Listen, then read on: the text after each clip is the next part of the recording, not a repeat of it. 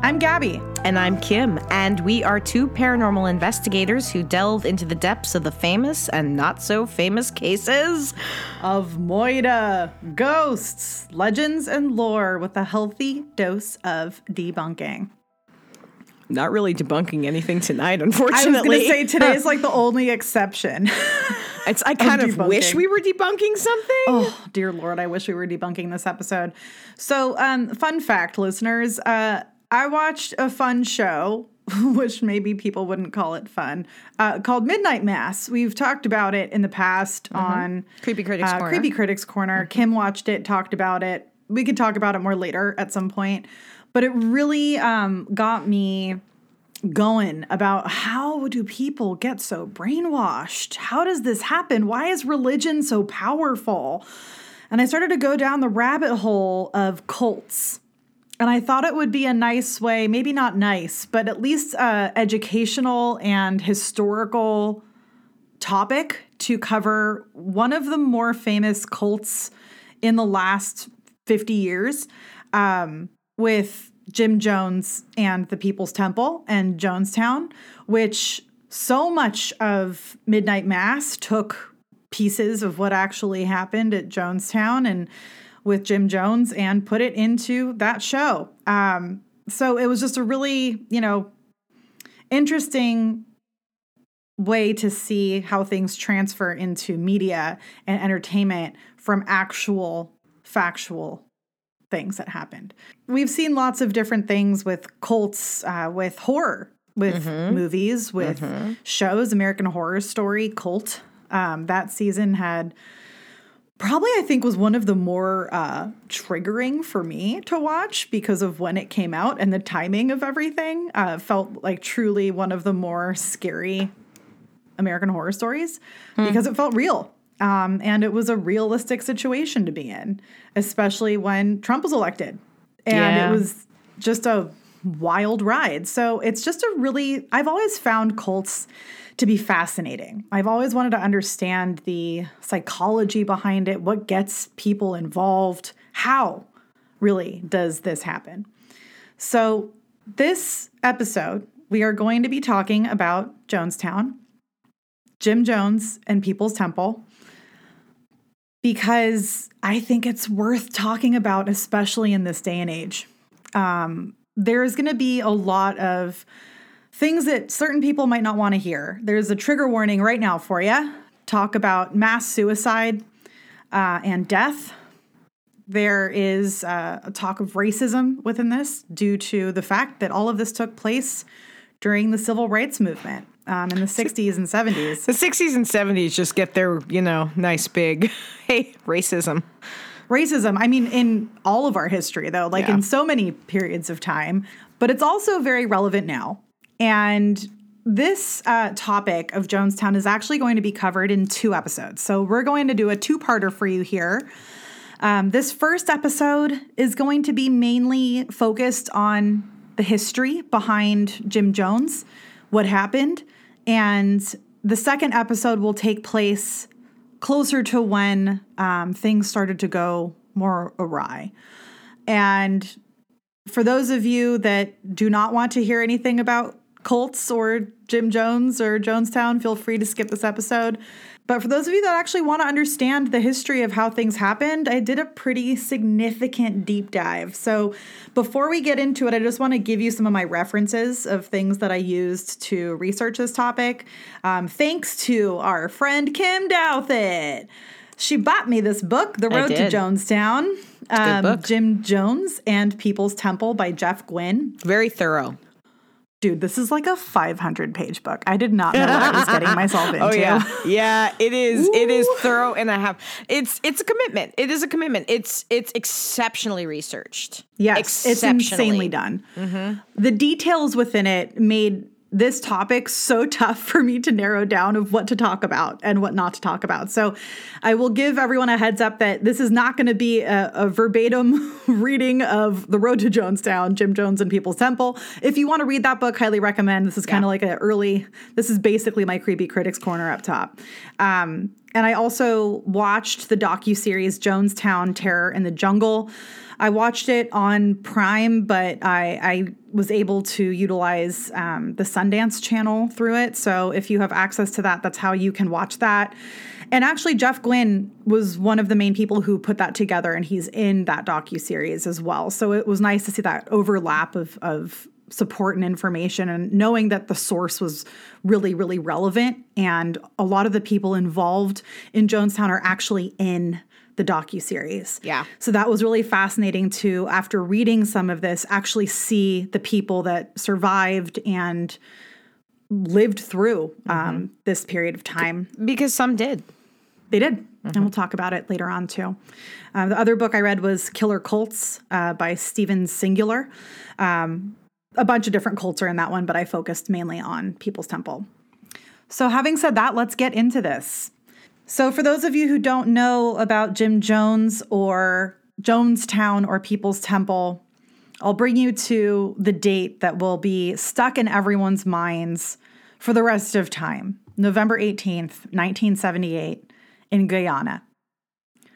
Quote For more than four years, members of an American group called the People's Temple had been carving out a 3,000 acre farm community in the heart of the near impenetrable jungle in Guyana, led by Jim Jones.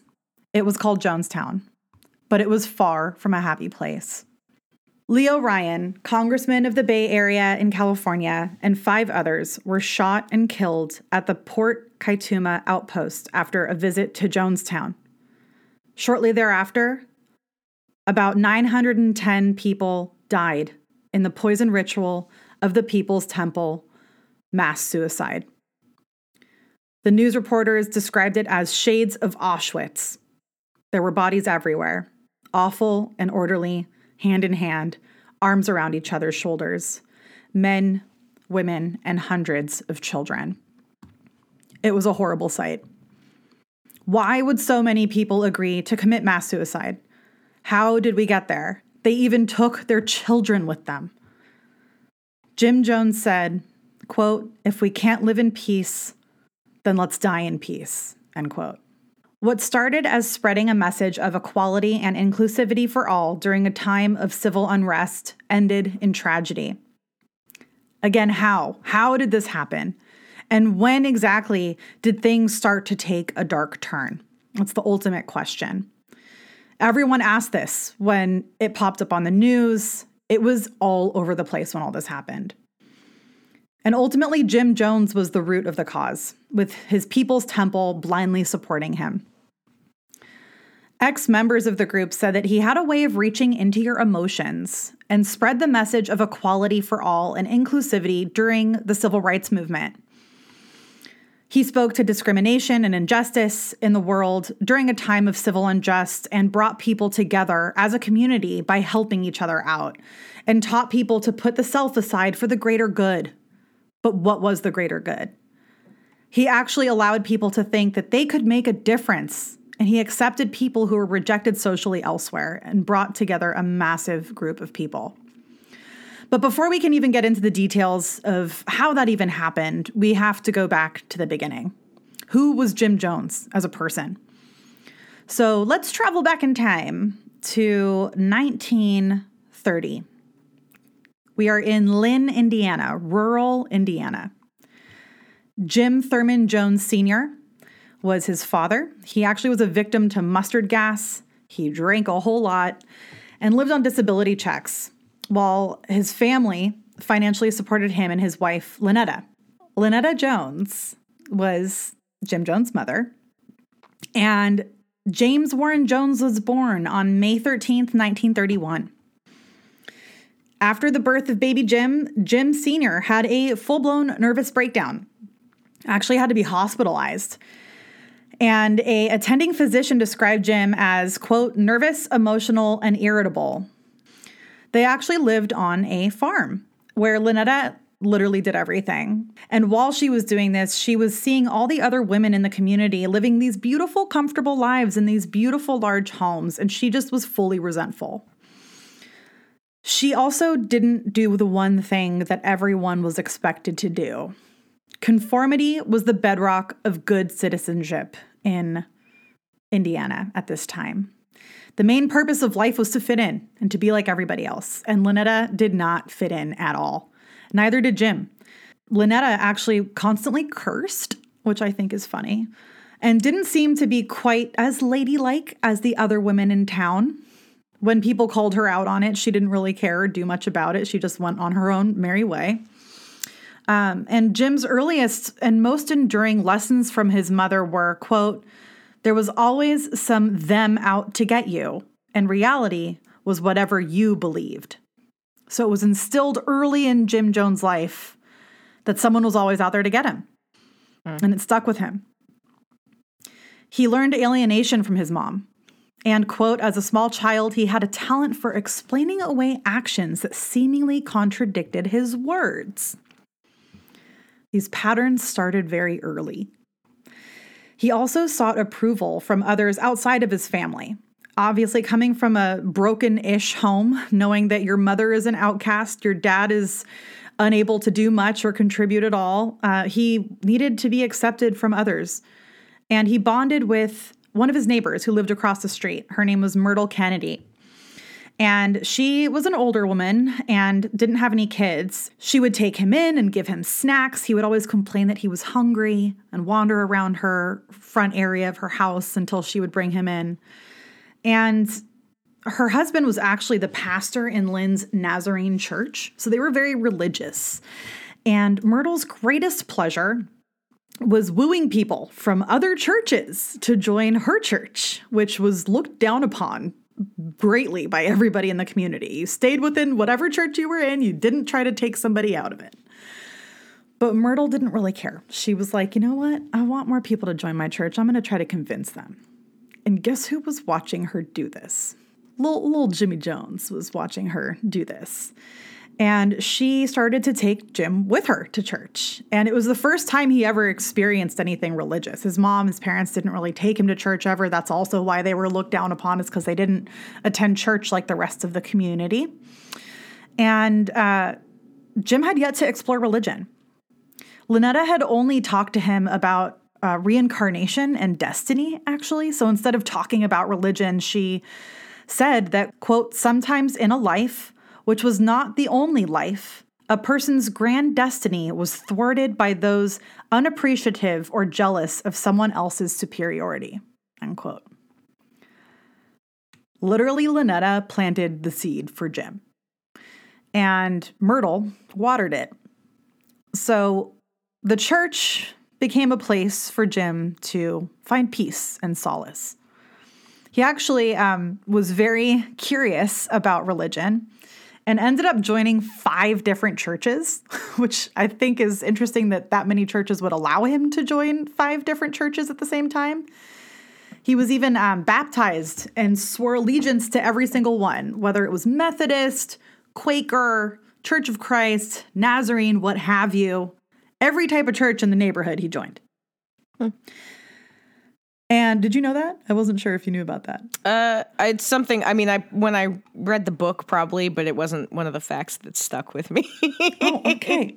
So I think something that I took pleasure in in this research is finding these weird little tidbits of information that I don't think a lot of people know, and I found to be really fascinating because it really shows you how he got to where he got to. And one of the things that really impacted him was the the guy on the stage. Uh-huh. The guy up front always got all the attention in the churches. Even as a small child, he would see this. He would wonder how did the preachers get the audience so enthralled with what he was talking about? And Jim Jones knew in that moment that he was going to be a minister one day. Hmm. He had a flair for the dramatic. Hmm. He would like to actually, one time, I thought this was a fun little story. One time, uh, a kid witnessed him in the middle of the woods, standing on a stump with his hand pressed over his heart, preaching to nobody just in the middle of the woods. Hmm.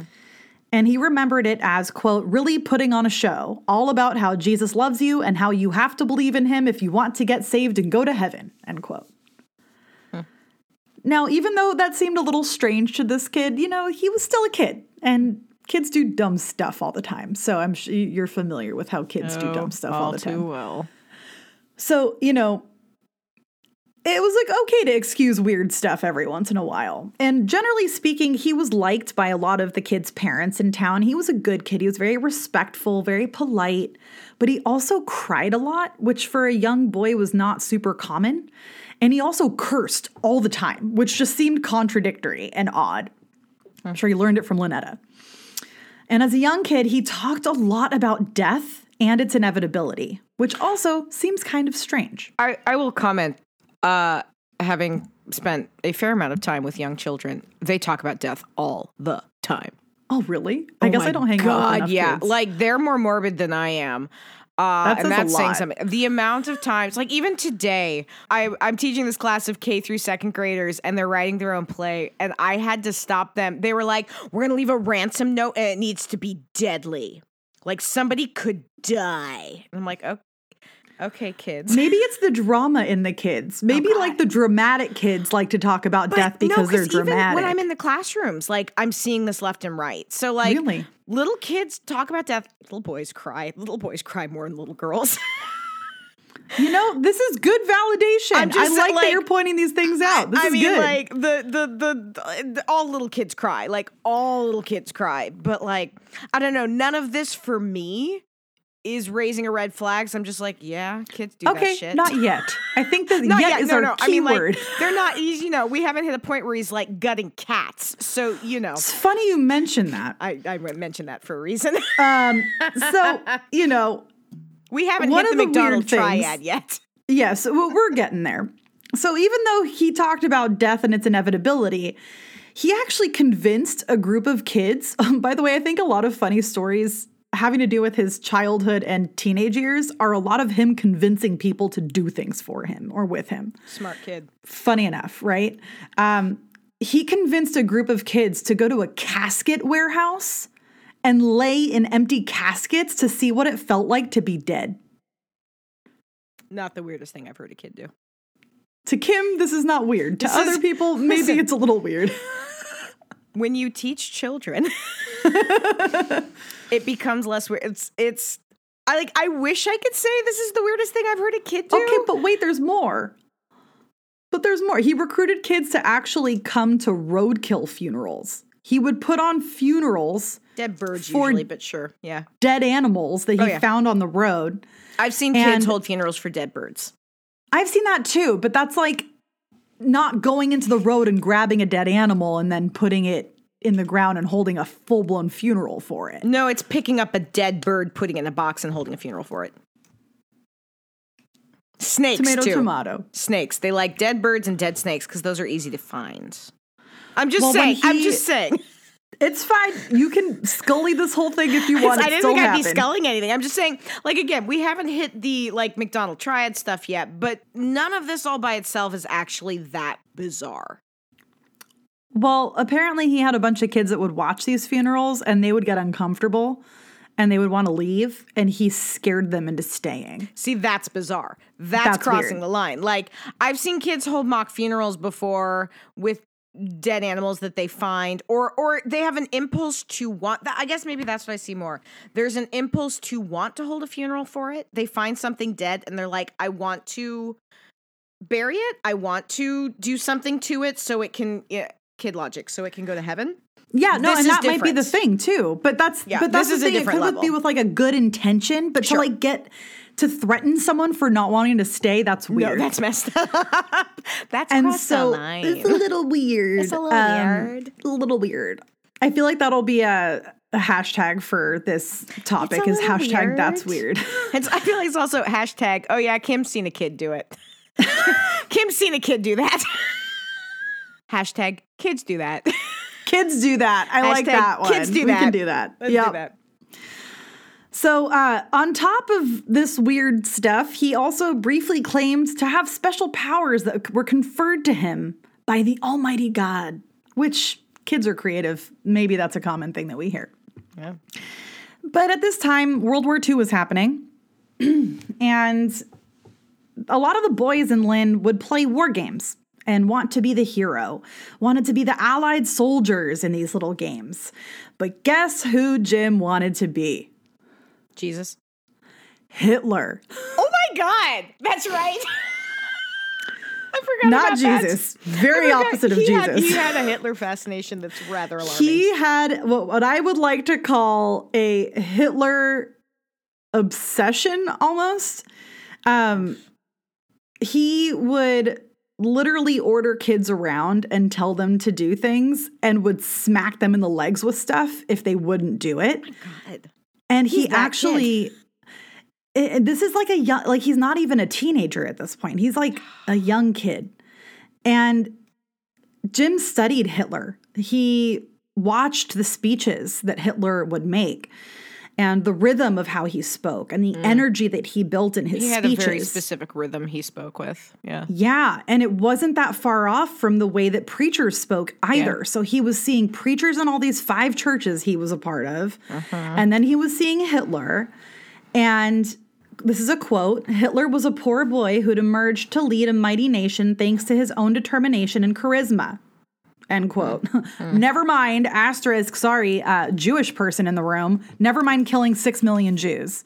Oh, God. Um, no, no big deal. No big deal. Yeah. you know, oh make sure that you're praising the dude who started it all. Mm. Um, but hey, as a young kid, that's really influential. yeah. and- absolutely. This is also a quote when Hitler committed suicide in April 1945, mm-hmm. thwarting enemies who sought to capture and humiliate him. Jimmy was impressed, Ew.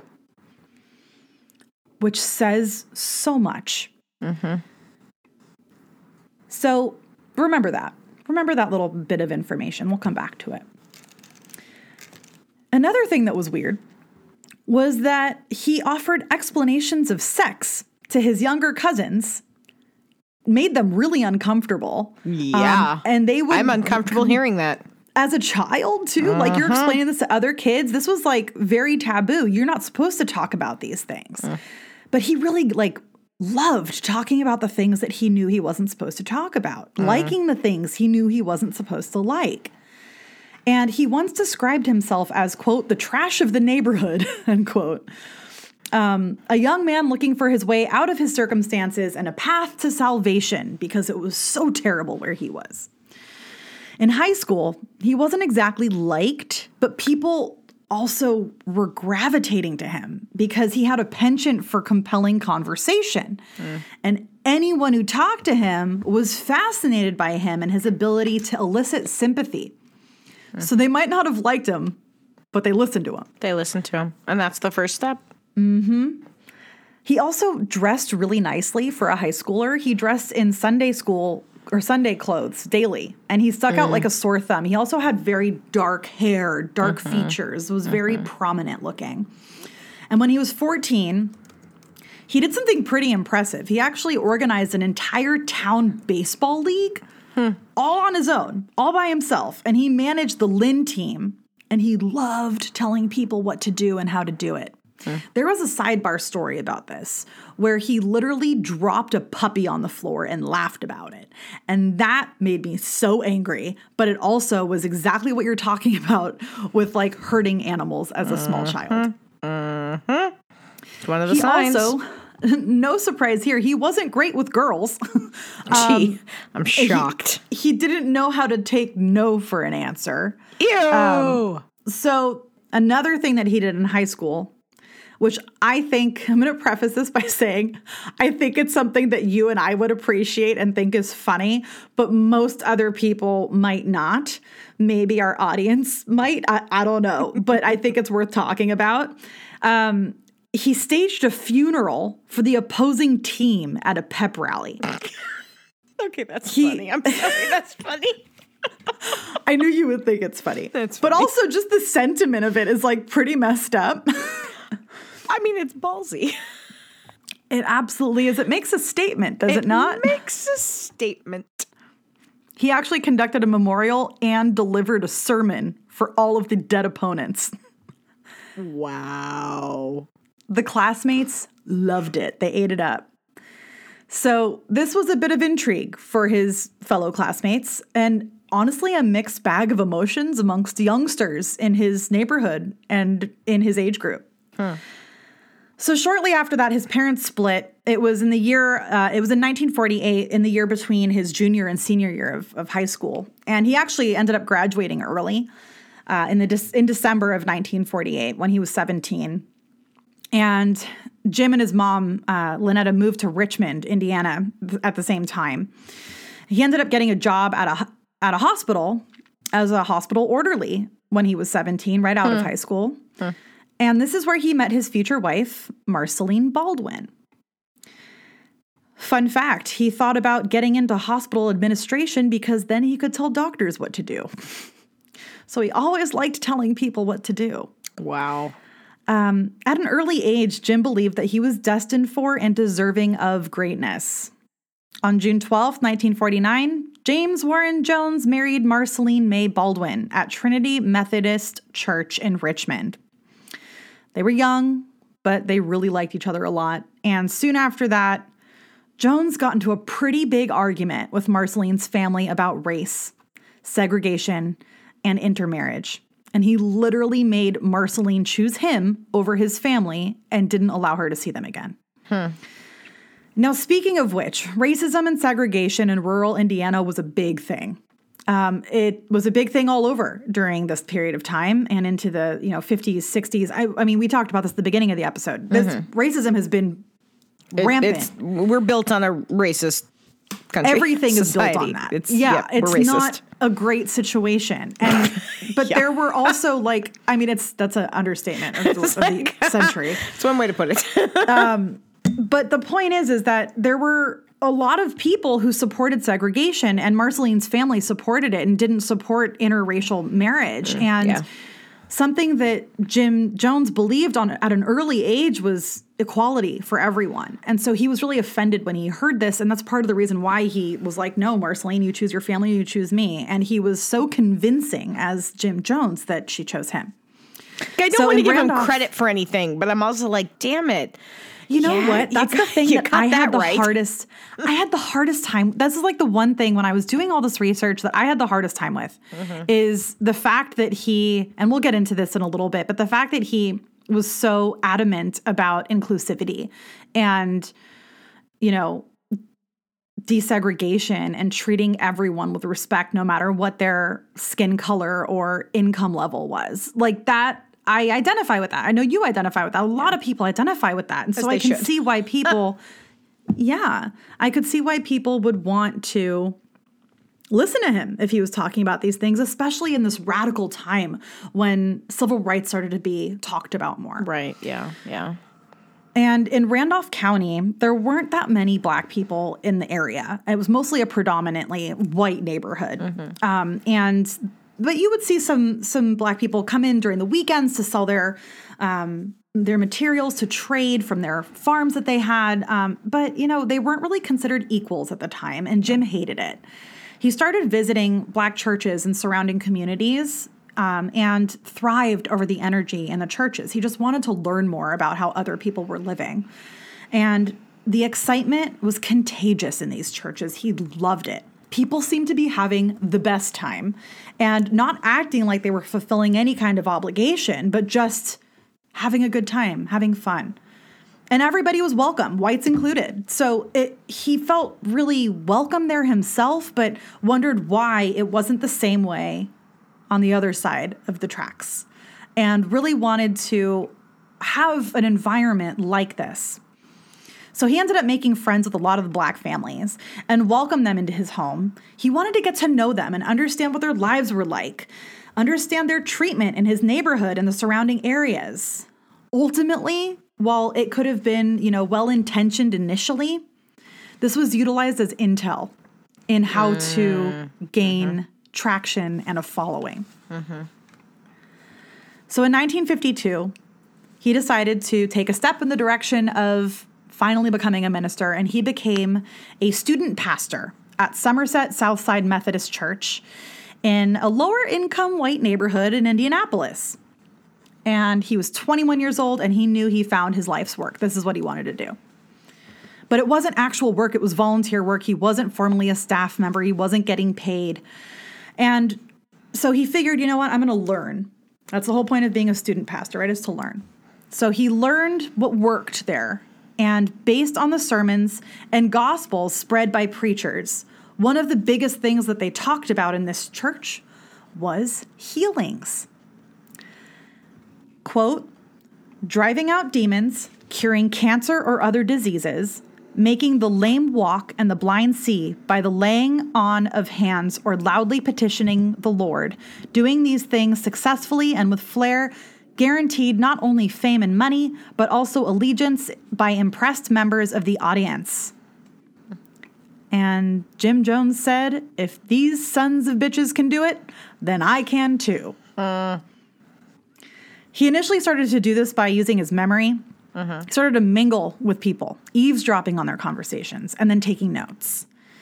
And then when he would address people during a sermon, he would bring them up by name and reveal a detail of their life that only God would have told them. John Edwards, you bastard. Who does this sound like? What does this sound like to you, Kim? John Edwards. But why? Explain. What did John Edwards do? Sorry, I'm being a dick.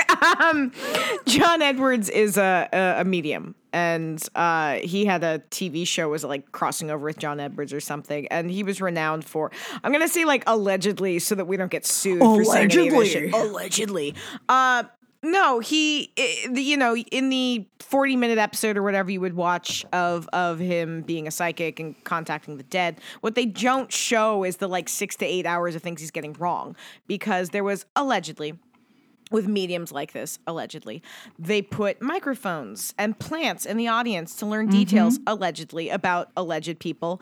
And uh, I'm sorry, I'm going to say allegedly a million times to not in any way, shape, or form get our ass sued for anything that I allegedly have said. But uh, allegedly, but um, no, it's it's a common trick for well, my God, like Nightmare Alley. If any of you saw Nightmare Alley, like they did similar shit. Like it's it's Yeah. it's a practice that has existed since. I mean, again, to your point, spiritualism and Yeah. the Fox sisters and all that shit. It is a long, long, long tradition of conning people into thinking you are contacting their dead relatives by uh gathering information in a nefarious manner. So sorry, I went off on a whole little thing. Allegedly. no, that was exactly what I wanted you to do. So thank you. Well you done. wanted to trigger me, Gabby. I'm sorry, but it makes for good content. It does. So, um, to your point, Jones is a showman. He liked drama. So this was feeding Which, it. I have to say, I do have to say, like, I I I do have a weird respect for the charlatan who can convince people of this kind of thing because it it like we're we're not we're not looking at you know all the dead people later. We're looking just This specifically yeah no this is the beginning of it. But but commanding mm-hmm.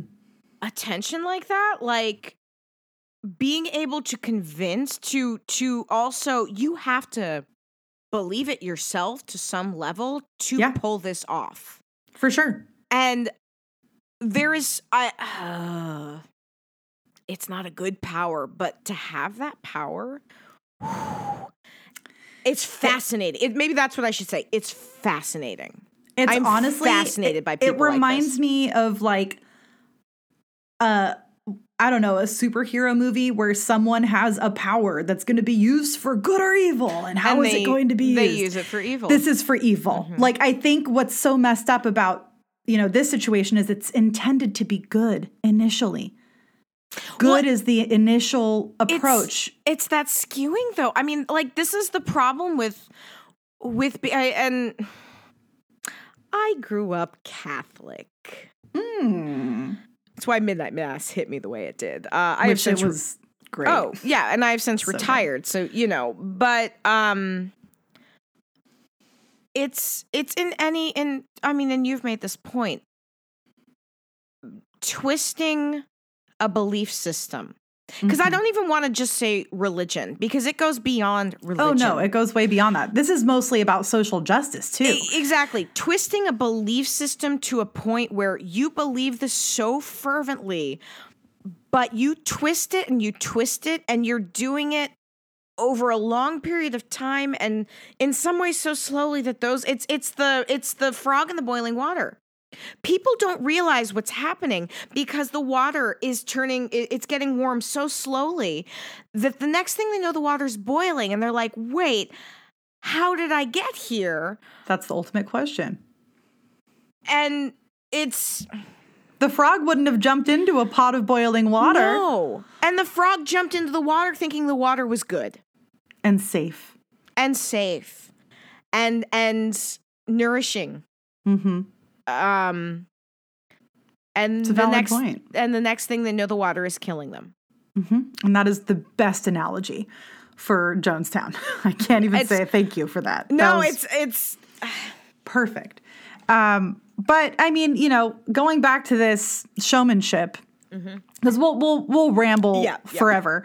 um, but also, there's lots of you know we're going to bring this back up as we see this happening because this is going to continue. This was just the beginning of the healings of him, where he learned learned it from essentially, Mm-hmm. and what he was noticing with the Somerset location was that all the people that were in the, the church were white. He didn't want to just talk to white people. He wanted to talk about social justice to black people and to anyone else who wanted to hear his message.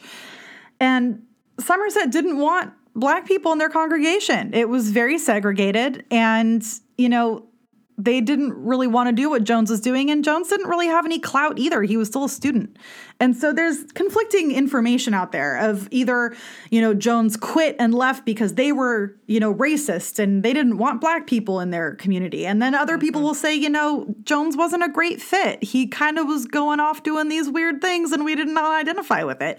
Whatever story you want to believe, in 1955, Jones ends his relationship with Somerset to start his own place of worship, revolving around his inclusive values. And this was called Community Unity. Say that Community 10 times unity. fast.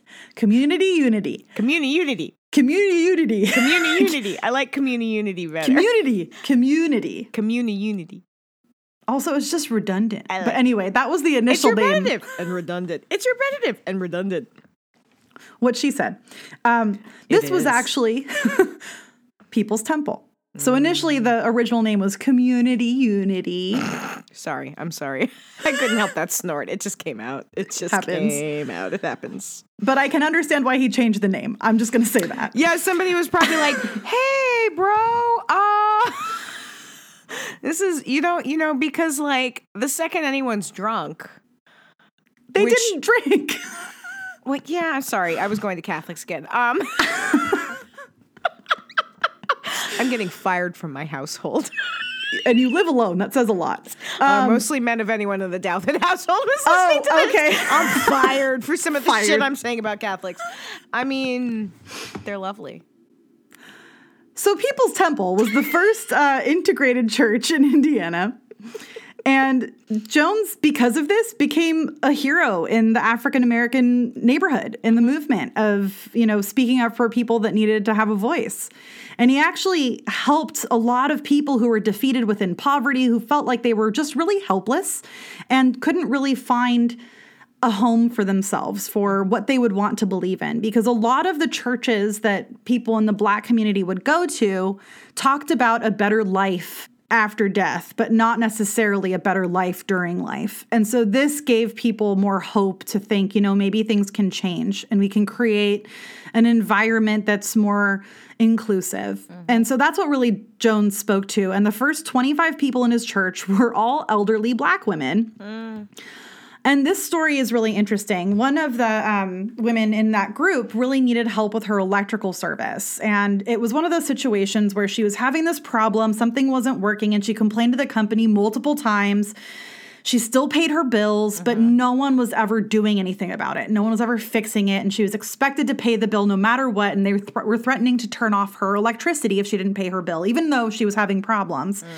And in one of the first um, sermons that Jones did, he asked people like, "What do you need? What do you need help with?" And she mm-hmm. sto- stood up, p- picked up her hand, and said, "I need help with this." And in front of everyone, Jones wrote a letter to the electric company and had the entire congregation sign the letter. And oh. what they ended up doing was Jones then took the letter and hand delivered it to the right mm. person at the electrical company asking to solve the problem immediately for this poor defeated woman, and it worked. They did it. They mm. fixed it. And so this was hard evidence of not just this is what you can do to make your life better. He It's actioned powerful. things. It's powerful.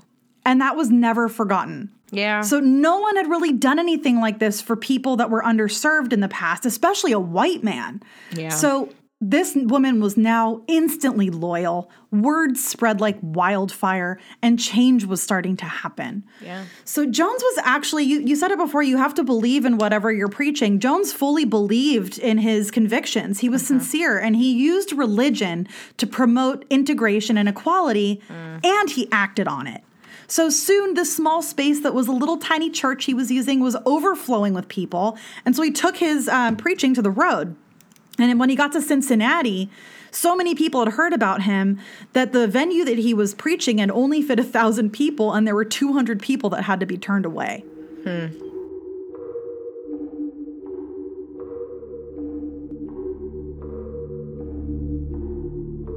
So the word was spreading about Jones and everything that he talked about. And he had to incorporate like minded white people to his church too. It couldn't just be like, oh, a whole black church that one white man was leading. He wanted to integrate. The whole point was to integrate. And so, quote, Jones was certain that given sufficient time, he could make good socialists out of anyone, no matter why they hmm. originally joined. So he would speak to the needs of the people that he would want to join um, he started to show healings more. And that won over a lot of white people, a lot of different white followers. That's what they saw in their churches. That's what he remembered from Somerset. So he started to do more healings. And now he used props. He actually would get chicken guts, would allow them to rot for a little bit, and he would have an assistant who would be in on it, right? Like the magician or like someone from, I don't know, Nightmare Alley, um, who would join in on the act and he would showcase that he removed this cancer quote unquote from this person look it's physically in the person's hand this is the cancer that he's now removed healing her That's some but Nightmare he shit. wouldn't let he wouldn't let anyone get close enough to see what it was or to not. touch it Yeah. and would tell people if you get too close or if you touch it then you will get the cancer hmm. So, to anyone in on the secret, quote, their leader's methods were sometimes questionable or even plain deceptive, but it was all right because Jim was doing what he had to do in order to build his own mighty church and bring equality to all. So, that's how they excused it. But the way that Jones really got people was through empathy. He knew what it was like to be poor and powerless. He grew up that way. Obviously, he was white, so he didn't know racism quite the same. But he really could put himself in other people's shoes, and people saw that and they liked it, and it gained him persuasion and influence. One of the people that he really looked up to was Father Divine. His name was George Baker, and he was a black preacher in the 1920s who founded the International Peace Mission Movement.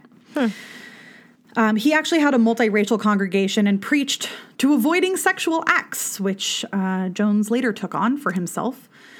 He also empowered his followers through political and financial action and talked about reincarnation. And he directly influences Jones' racial consciousness. Jones really looked up to this guy.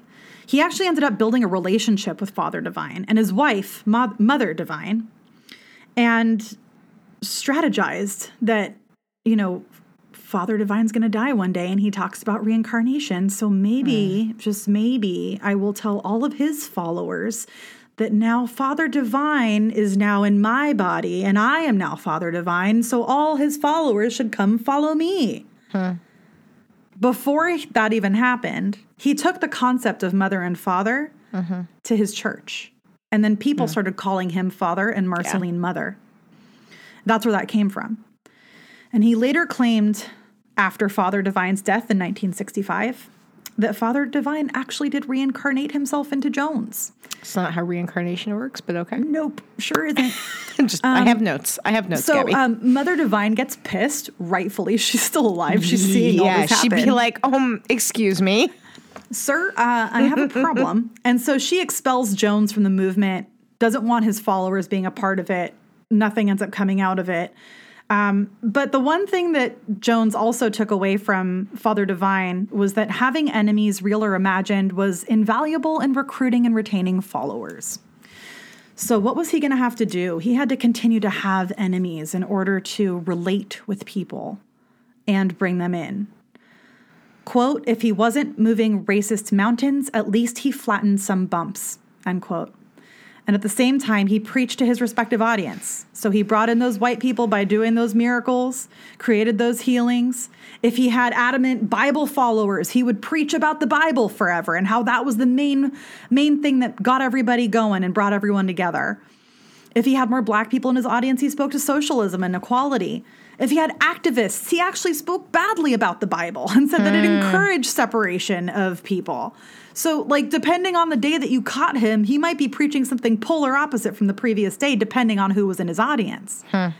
But his message was always very stark. Quote, brotherhood, all races together. You were accepted just as you were. You were not judged by the way you looked and how much education you had or how much money you had, end quote.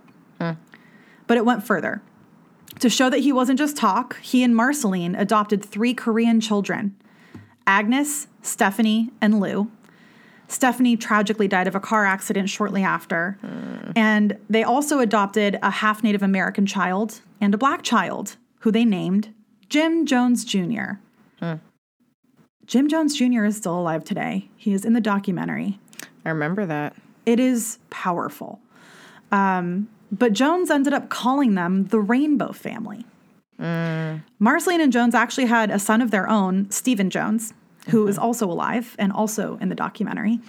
And he later voiced that he resented the name the Rainbow Family. He said it was all for show. Again, showmanship. So Jones was appointed the head of the Indianapolis Human Rights Commission in 1961. Things were starting to change. He was actually making an impact locally um, within Indianapolis and Indiana. And he worked to desegregate restaurants, hospitals, and the city's police department, which is super powerful in showing that he actually was making a difference in the things that he was preaching. Uh-huh.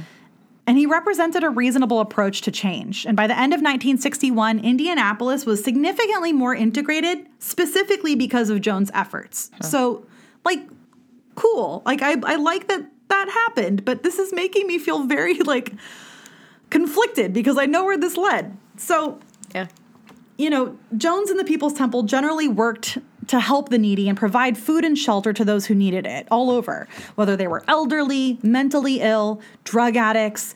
They had a recovery system, they had nursing homes they put together. Mm. They really wanted to help their community. And that's how he got his following. Either you were helping or being helped, and you owed Jones your loyalty for it. Mm. Jones seemed to believe that once he did anything for someone, from that moment forward, the person belonged to him with no right to disagree about anything or ever leave. To challenge Jim Jones was to challenge the Lord, and God would respond accordingly. End quote. The best assurance of loyalty to Jones was that his followers believed that he worked tirelessly to improve their lives while risking his own. This is where things started to get kind of weird. The hashtag that's weird. There were uh-huh. apparently anonymous threats of armed violence to him and his family early on, and later would continue. Quote Jones knew how to insert himself in controversy, how to exploit black frustration, and confront white opposition. But his impact was limited to Indianapolis. He could only do so much there. He wanted to have a bigger following. At this time, there was a lot of talk of nuclear war being an imminent threat all over. This is not just with Jones. Mm-hmm. But Jones, having these powers that he had to heal people and to predict things that everyone believed in, said that he knew when it was coming. One of the sources I read said it was coming, that he said it was coming on July 14th, 1967. Very specific date. That is remarkably specific. And another source said that it was coming on the 16th of some month, probably September, but not sure of the year. I just love how different those two pieces of information are. But, you know, maybe he said both. That's also probable. So who knows? Either way, he said that Indianapolis and everyone living there would be obliterated whenever it was going to come. So he started to uh-huh. instill fear in his uh-huh. followers. It was his excuse to get out of Indiana, and it worked. So he actually, for a stint of time, went to Brazil in 1965 to scope out a place to move his followers to to be safe from nuclear war. Ultimately, wasn't a great move. Ended up going back to Indianapolis and decided that California was a better option. It was a place of infinite opportunity to not only gather more followers, but to also find safety from nuclear war. So mm-hmm. in July 1965, Jones and 140 church members moved to Redwood Valley, California, specifically to Ukiah, which is about 70 miles from San Francisco, to give you an idea of where that is. A new group of people were starting to be attracted to the preaching of Jim Jones, and they were white, educated, elite people. Their membership ended up tripling when they moved there.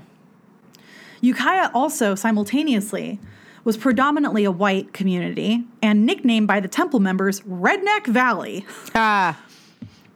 Ah, which I think is funny because it was Redwood Valley, but they changed it to Redneck Valley.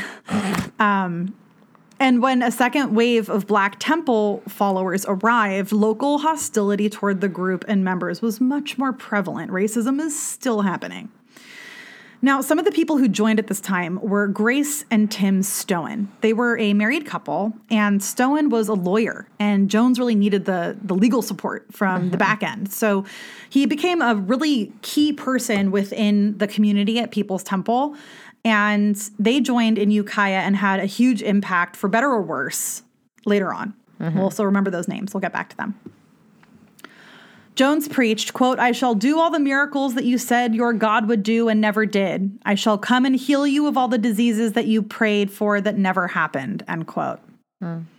And he did. People remembered what he did for them and gave him unswaying loyalty and devotion. Quote, even when the temple members had been at its height, Jones made a point of having a personal relationship with every individual follower. He hmm. remembered people's names, their secrets, their fears, and everyone confessed longing or sin to him, and he remembered it all. He had a like a brain of an elephant. So he would keep track of these things. And he would also keep track of all the favors he was doing for people. So he would dangle it in front of them, and that was his power uh, over people. However, what he marketed was not that.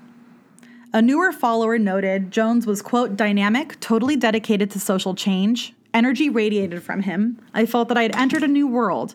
Jones seemed to have powers and an almost unfathomable understanding of the evils in the world and the need to set an example so that everyone could see how to rise above them. In my experience, there was no one else like him, nothing else like People's Temple, uh-huh. end quote. Word of mouth here was very powerful. More people started following. And really, Jim Jones talked about socialism, but what that was was technically control. He was obsessed with control early on. He had multiple ways of manipulating people, as we talked about earlier. And he felt that the only way that he could make the biggest social impact was by growing his community to be much bigger and spreading socialism uh, and the word of God as far as it could go. To Jones, everyone needed to have all of the same things. All of the basic needs that humans would have, everyone would receive. But in order to preach it, he required everyone in the church to actually live it. And this is where things get interesting. You were either in or you were out, there was no in between. right. People lived communally and were expected to literally give up everything. He would put up to 20 people in a home that would normally house six people. People would uh-huh. sleep on mattresses on the floor to have equal experiences. Um, people gave up their homes, their possessions, their pensions, their assets, and their paychecks to Jones so that he could then equally distribute it amongst everyone. And a lot of people thought this was a good thing, that it felt good because they were sacrificing for the greater good of everyone. But ultimately, it was used to control people. Right. One of the rules was no sex. We talked about that. Only sexual energy that you could have would be for the cause, not for other people. Okay. I don't know what that means, but Yeah, you'll learn a little bit more about that later. In order to show loyalty, Jones wanted to know what were you willing to give up for the cause? So that might have looked different for every single person. And Jones also bragged he didn't he didn't act in a way that wasn't reflective of what other people were experiencing. He never bought new clothes. He always bought secondhand things and only wore the same pair of shoes. And he said, quote, keep them poor, keep them tired, and they'll never leave, end Ew. quote. Ew. Ew is right. This is when you can start to see things taking a downward spiral turn. Uh-huh. But in the look of good, it actually was kind of evil. Family relationships were the sickest relationships of all. Children were separated from their actual parents and raised by different people. So, one man who might have had one child would then have five different children from different parents that he was then raising. And this was key to allow Jones to control other people. Hmm. People also had to have permission from him to do literally anything. If they wanted to get married, they had to get permission. If they wanted to get divorced, if they wanted to break up or get into a relationship, nothing could happen until you got actual permission from Jones. And then there was the manipulation propaganda. There were two forms of US governments, according to Jones. One was public, and one was the real US government. The public one was relatively powerless. The real US government was actually run in secret by white men dedicated to the eradication of socialism and used the FBI and CIA to carry out illegal acts on organizations like the Temple. He always thought that they were going to be attacked and under attack by the FBI and the CIA. And he told everybody this. He even set up a proto military youth battalion. Do you know about this? It's pretty wild. I, I, it's ringing a bell from when I read the book uh, again when it first came out. So it was a few years ago. So the church was super anti war, except that they needed to defend themselves. For what reasons? Because no one was actually coming after them. But they thought someone. But very important reasons. So they had to promote self defense. So, how do you promote self defense? You get a team of 20 temple teens. That's terrifying Say that 10 times fast. 20 temple teens, 20 temple teens, 20 temple teens, 20 temple teens. Am I supposed to keep saying it? I wasn't sure. I can't do it. So, thank you for doing it. You're welcome. Um, so, 20 temple teens were selected for special training with compasses. And guess what kind of weapon they were assigned? uh, nunchucks. Crossbows. Ew! Like, what? No. That's that takes like who thought of that? Like that's wild.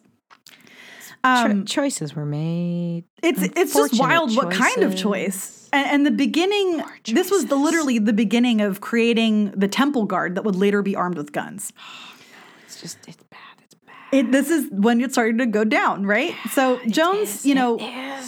Jones wasn't didn't think he was doing anything wrong. He would never admit to any kind of personal error. Of course not. he was constantly being lied to by outsiders or you know else some, someone else must have betrayed him if something went wrong it was never his fault so let's think about like historical context here so in 1968 uh, martin luther king jr was assassinated it was a big big big big deal um, and jones and a slew of his followers traveled to san francisco and he knew that he needed to capitalize on this. Like what he saw in this opportunity was a way to get more followers, not necessarily a way to mourn a leader's death. Sure. And he went to attend a memorial for Martin Luther King junior with all of the biggest black churches from the area did one massive memorial for him. And like all of the people from um, Ukiah came in People's Temple and attended it, and they ended up winning over a lot more followers and bringing people out to Ukiah to join People's Temple with them. And Jones was welcome in San Francisco. Sure. He offered, you know, a heated combination of anti-war, anti-poverty, anti-imperialist, and anti-capitalist messages, which spoke volumes to a lot of the people who live there. And he also spoke about God and the power of healing. So, like, choose your own adventure. Which one does it speak to? We've got you covered. Um, so he really got a lot of different followers from that. And this is a quote No one joined the temple with the intent of doing harm or achieving subjugation. Instead, they felt better about themselves by doing good things for others. People's Temple socialism was intended to change hearts through example, not coercion. End quote. But later, Stephen Jones, the actual son of Jim Jones, Right. uh, remembers, quote, it was about if you don't agree with us, we're going to convince you. If we can't convince you, you're the enemy, end quote. So it's really interesting to see the perspective there that you think that you're not doing anything bad, but if you don't agree, then you're the enemy. So by 1969, he had 500 followers, and in the early 70s, an extra special one, Kim, who joined in the early 70s. That's right. Mr. Muggs joined Mr. in the early 70s. I forgot about that. Who's Um, Mr. Muggs? Mr. Muggs was uh, a chimpanzee. Uh, Jim Jones and his family picked up a chimpanzee and they named him Mr. Muggs after the NBC Today Show mascot that was also at some point in time named Mr. Muggs. And they found him in a pet store. Um, yeah, in the in the early seventies, I think it was seventy one or seventy two. And Yeah, and he uh, ended up becoming the mascot. yeah, yeah, yeah, yeah. And I mean, he got quite big as chimpanzees do. Happens. um, I do remember, like, I think it's sometimes misreported that he was saved uh, from like an animal testing lab or something. But There's no, a they. lot of hearsay with a lot Well. of these different things. I mean, because that makes for a better story. But no, he was. They True. bought him at a pet store. Noted. Well, so, you know, that's one fun fact also about them is they had a mascot that was a chimpanzee named Mr. Muggs. Mr. Muggs. Um, And in 1972, Jones bought a fleet of Greyhound buses and wanted to tour the country to bring more people in. He actually specifically traveled to Seattle and Los Angeles, Yay. both of my cities. Um, got a bunch of people to join along the way. And he knew he needed to make more money. Doing these types of trips required income.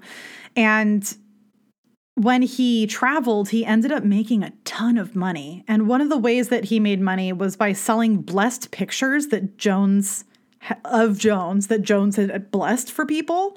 Sure. And if you didn't have enough money for a picture, he would bless a penny for you. And they had these like marketing posters, like a penny blessed by Jim Jones, and would like, it was like a circus almost. It was insane the way it looked. And the photo sales at a single service totaled between 2,000 to $3,000 in 1972. So, like, just think about inflation and what that would be today. Like, it's a lot for photos. So, at preachings on the road, Jim continued to do his healings, and this story is wild. So I have to share this one with you. In one case, this one woman had a full leg cast on her broken leg, mm. And Jones, quote unquote, healed her. In front of everybody, they hammered and cut off the cast, and she literally ran around the church, totally fine. And everyone was flipping out and cheering for Jones Um, in reality, later on, it was everyone found out, not everyone, a couple people found out that this woman was actually drugged. Mm-hmm. And while she was passed out, they put a cast on her. Mm. And then when she woke up, they told her that she had fallen and broken her leg, but she had no recollection of it. So she authentically thought that she had broken her leg and mm. that Jim Jones had healed her. Mm. But there were people in on it and they still did it and made them everyone believe it. So again, another way that they got more followers was with these wild healings. Hmm. Nothing was as it appeared either internally.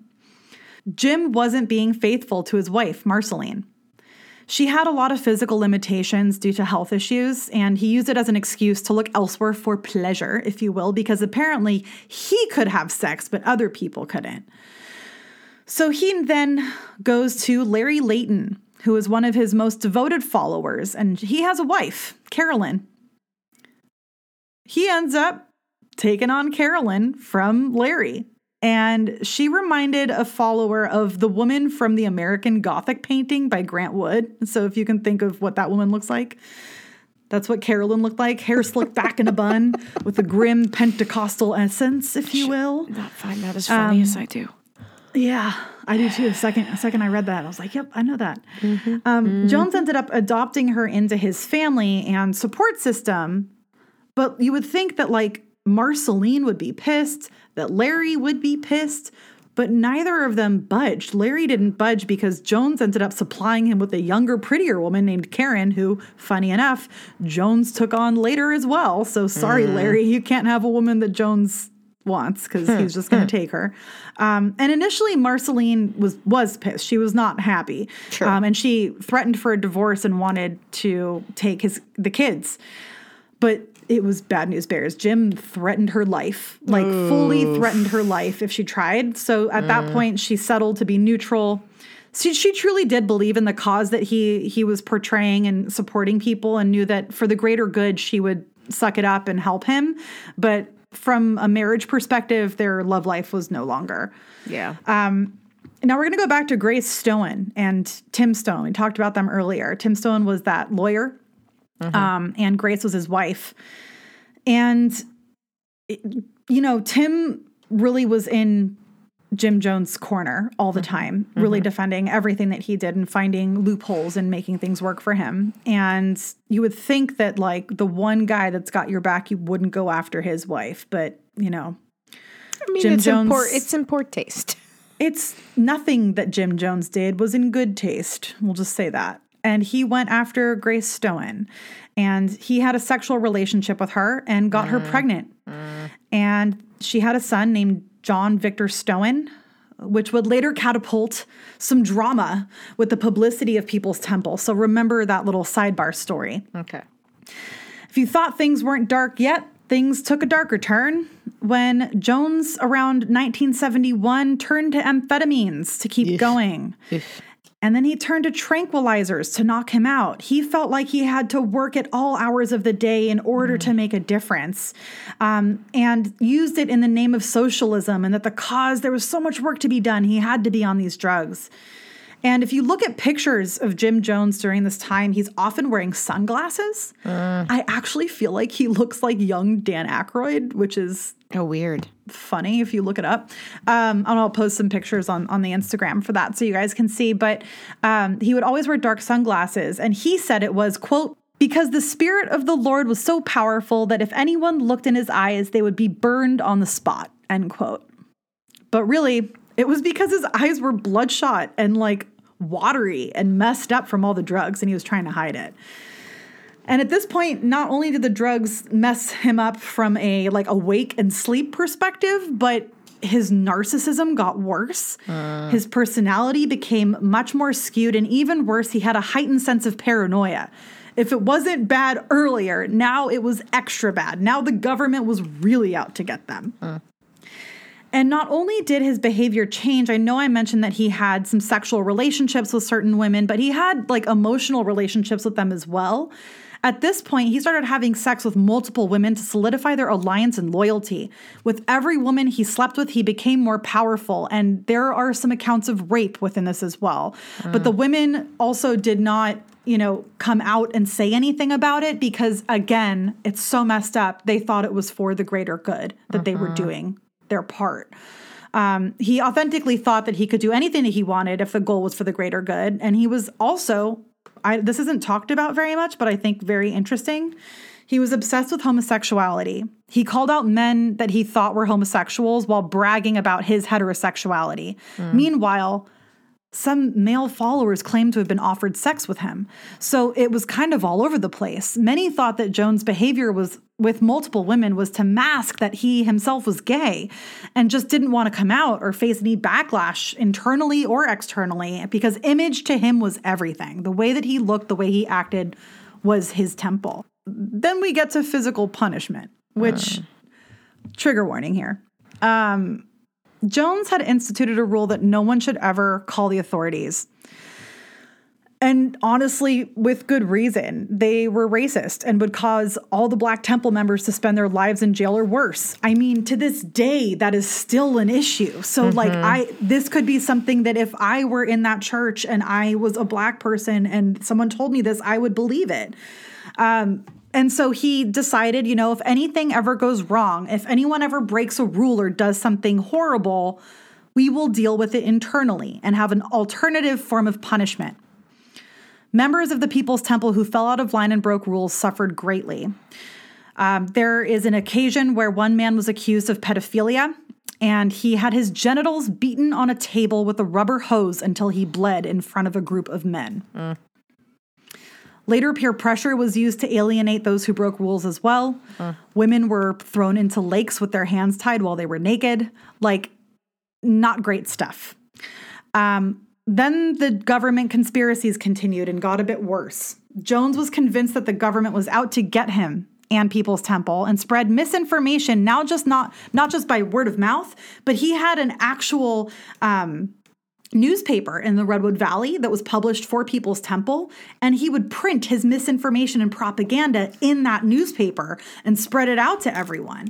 But what was interesting is he used actual events to solidify his points. So things like, for example, assassinations with Malcolm X, MLK, um, just racism in general, how, you know, there were Japanese internment camps. If that happened for the Japanese in the past, Black people were next. They were the next people that were going to be facing internment camps. It was inevitable. And he was mm. portraying all this information into his his people's temple and everyone believed it. The government was going to break up the community of People's Temple. They were persecuted from the outside. We have to protect ourselves. That was his his motto. Mm-hmm. And he even said, if they can be assassinated, I can be assassinated. Mm. And then some wild shit happened. In May 1972, everyone was coming out of a church um, Sunday service, a community Sunday service, hanging out outside, having a communal lunch, and all of a sudden, gunshots were heard. People scrambled. Jones had been hit. He was bleeding from the chest. Everyone rushed um, into the temple, and Jones was dragged off. Everyone assumed Jones was dead he had to be dead. He was assassinated, especially mm-hmm. with all this talk that he had been portraying with the newspapers and all the news that had been happening around the world. This is inevitable. He even said it himself, you know? Now, once everyone's in the church, Jones comes out. He's fine. Mm. One of his security guards is holding his shirt up with two holes in it and blood, showing this shirt was shot but Jones is standing right next to him, totally fine. Mm-hmm. And he says he healed himself. Ew. Every everybody believed it. This scene is like almost directly from Midnight Mass. Like hmm. when I was reading this, I was like, are you kidding me? Midnight Mass did something very similar to this. Just like getting someone who is handicapped to stand and walk. Same thing in Midnight Mass. So this is a perfect example that everyone believed that he was okay with this trickery. It was fake. Marceline later told Stephen that the, there were actually blanks fired. Yeah. He wasn't actually shot, and they faked the attack. And everything that Jones did was to attest to see if people would leave or if they would stay. And the support only grew stronger from that point on. Um, temple security started being more armed, no more crossbows. At this mm. point, they had rifles in addition to handguns. In the early 1970s, there were a variety of local newspapers competing for primacy in the Bay Area, too. So at the same time, they're looking for stories about mm-hmm. something that would catapult them to the forefront of popularity. And of course, Jones comes up. Mm-hmm. This is a great topic. We should talk about Jones. And they're trying to dig up some dirt on Jones. Of course, through the grapevine, Jones hears this and has his followers write letters praising People's Temple to the surrounding newspapers, mm. talking about how wonderful People's Temple is mm-hmm. and trying to counter any suspicions of foul play in publications. It worked, actually, mm-hmm. temporarily for now. Even though Tim Stoen ended up getting pissed at Jim Jones because of his wife and the, the child, he ended up writing a letter to one of the newspapers that mm-hmm. they were trying to publish. Ultimately, one article was published. It didn't have too much stuff in it, and everything else that was supposed to be published never was. So Jones starts to see this as an issue, and he creates a diversions team, mm-hmm. meaning to sniff out scandal on anyone who's disobeyed Jones and said that he would ruin them. And to prevent people from doing anything traitorous, Jones forced everyone to sign blank pieces of paper and submit them to Jones mm. as a loyalty test. That if they were to betray him, he would write out some kind of confession of a heinous crime and submit it to the police with this signature on it, and it would put them away, mm-hmm. and they wouldn't have anything left. They would have to leave. Mm. So it's just wild to think that that's the turn of events. That's the thought process that Jones would go through because someone wanted to publish an article about him. Mm-hmm. So he knew that there was a threat. And around this time, Jones started looking outside of the country for a place for his people's temple to thrive. He looked into Guyana as a place that he would refer to as the promised land. Out of curiosity, Kim, do you know why the name promised land was chosen? Yeah, I can't remember off the top of my head. Sorry. No, it's fine. So it's because in African American churches, the promised land was an important motif. And so again, Jones is going to capitalize on the black community and take a thought process that was supposed to be a safe space, mm, that was a mm-hmm. religious space, and start to call this place where he wanted to take his people the promised land mm-hmm. because a third of his people's temple at the time were elderly African American women. Right. And he had to speak to his audience. Part of the reason that he chose Guyana was because the popu- the population there primarily was black and the national language was English. And the governments outside of the US would allow for a socialism based church and it would allow, you know, once he left the US for Jones to have more control over his followers mm-hmm. and he couldn't be pro- prosecuted if he was out of the country. So that's where he started to look behind the scenes. While all these things were happening, not many people knew he was doing this. And he was doing his research of where can we go? Mm-hmm. And he decided on Guyana. I'll get back to that in a bit and we'll talk about that more on the next episode. But while Jones was looking out for everybody behind the scenes, he decided it was important to get involved in local politics to show his people that he was going to provide action for change. And what's interesting is he got involved with a variety of people, one of whom was George Moscone, who was elected mayor of San Francisco in 1975. And Jones and his followers actually campaigned door to door to help get uh, Moscone elected. He mm-hmm. even offered his fleet of greyhounds to help people get to polling stations. People who mm-hmm. didn't used to vote. A lot of, you know, poor people didn't have the ability to get to a place where they could vote. So a lot more people came out and he had a huge impact on that election. Mm-hmm. And so in return, Jones knows, I rub your back, you rub mine. So now Mars- Moscone was in his debt. In addition to this, it was a person who was in power that could make change. And that was part of the reason why he wanted to have that relationship. Mm-hmm. But simultaneously, Harvey Milk was i- mm-hmm. around. And I, I never put two and two together with this, that mm-hmm. they were literally in the same place at the same time. Oh, yeah. And it like I know about both, but I didn't realize that they were literally Yeah. together. Yeah. Um, and this is kind of fast forwarding a bit, but the way that um, Jim met Harvey Milk was because of Moscone.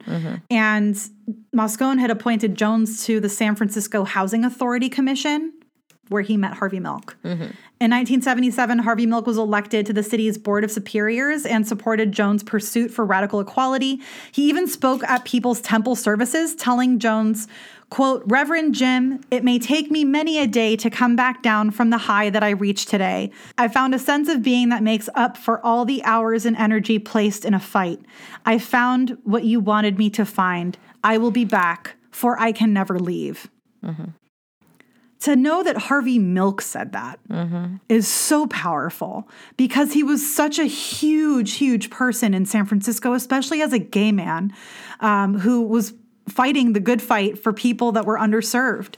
And if someone as influential as Milk felt that way, it's easy to understand how other people could also not want to leave. And we know that um, Harvey Milk was shot and killed in November of 1978, which is also the same time that the tragedy in Guyana took place. A lot happened in 1977. And then there was the New West article. This is the article that got published that really messed up Jim Jones. Um, there was talk through the grapevine of reporters of potential darkness behind the peachy facade of People's Temple. And more and more people who had left the church were coming forward talking about their experiences, how all the punishments were happening. And a lot of the things that they talked about were conflicting with what was shared about the temple from the members and the letters that were written. It was really, really bad. It was not good at all. Um, a lot of people who previously had chosen to not speak out because they were scared of retribution now had the protection of larger publications to protect them, knowing that they came out and they all were saying the same thing. It wasn't just one person saying it, which created even more power and more legitimacy behind the claims. And so, with that, Um, there was a lot of talk of a phony prophet that was Jim Jones and his faux healings. Jones was tipped off to the publication of the story, and this time, even when his followers went to protest at the publisher, Marceline also made a public statement supporting the temple. It was too many people involved with a negative experience finally speaking up, and Jones knew if he stayed, he would be investigated. It was inevitable. Mm-hmm. So there was nothing good that could come from this. So at this point, he fled to Guyana weeks before he was prepared to go. And he brought hundreds of followers with him. And this is where we're going to pause for this episode because the history of Guyana, what we're going into as far as what happened along the time that they arrived in Guyana, what they were expecting, and how everything went down, why the um, mass suicide even happened. You can see the momentum growing here and the things that started to go awry. And we'll get into that in the next episode. Ooh. I look forward to part two. I look forward to part two, but I dread it simultaneously because we all know what happens. We do all know what happens. Yeah. Yeah. So now you know a bit of the history. We'll get back into how it all went down. But until then, this brings us to.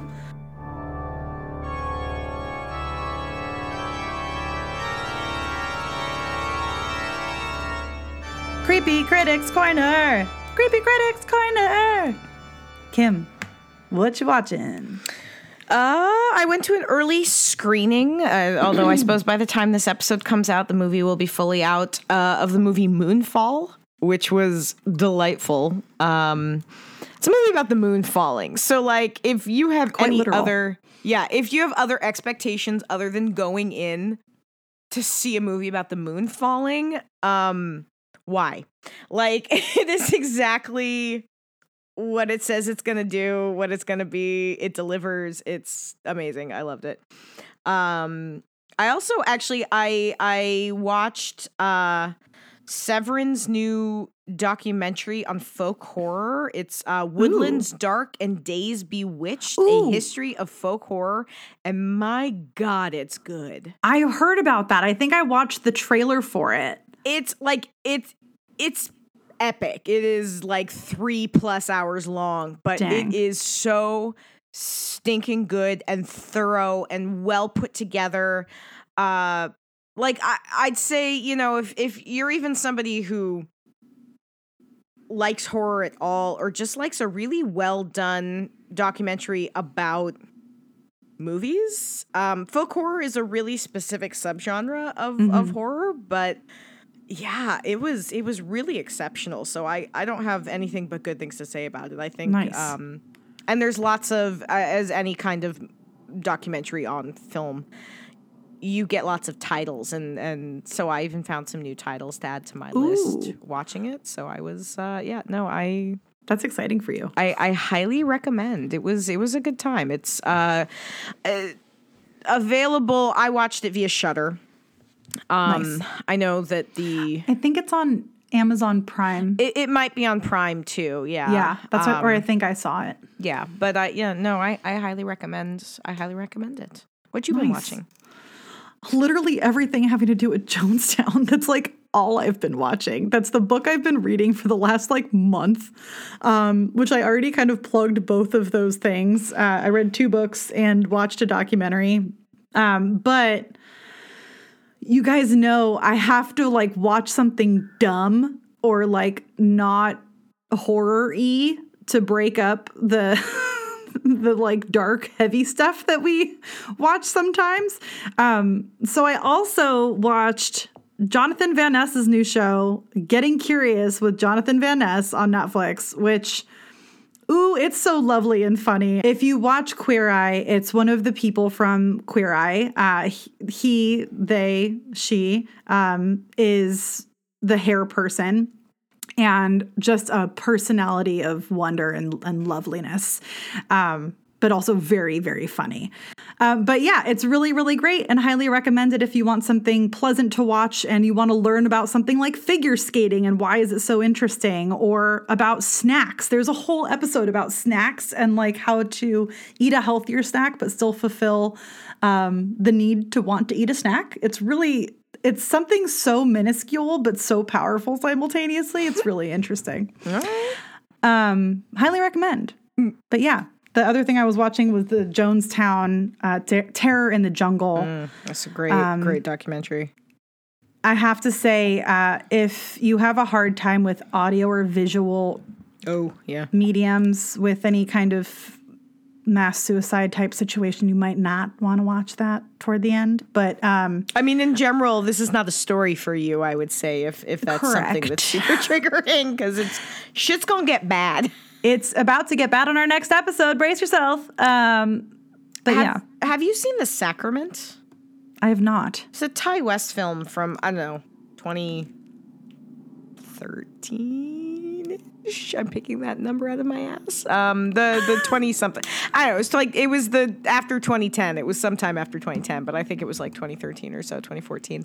Um, and it is essentially a found footage horror film that uses the Jonestown blueprint. I, I mean, alarmingly accurate in a way. Like to me, it actually kind of took me out of it at times because I was like, if I almost wish they'd just done Jonestown if they were going to go there, as opposed to kind of trying to make it its own thing. Like fictional version. Yeah, um, but I I I have enjoyed some of Ti West's movies. Um, not all of them, but I mean, like, I, er, there's none that I've been like offended by, but some I've just liked more than others. Like House of the Devil, I really enjoyed. Um, The Innkeepers, I was a little bit meh on, but uh, he's made some interesting films. And the, the Sacrament, if if this is a story that you're kind of intrigued by at all, it would potentially be worth checking out. Cool.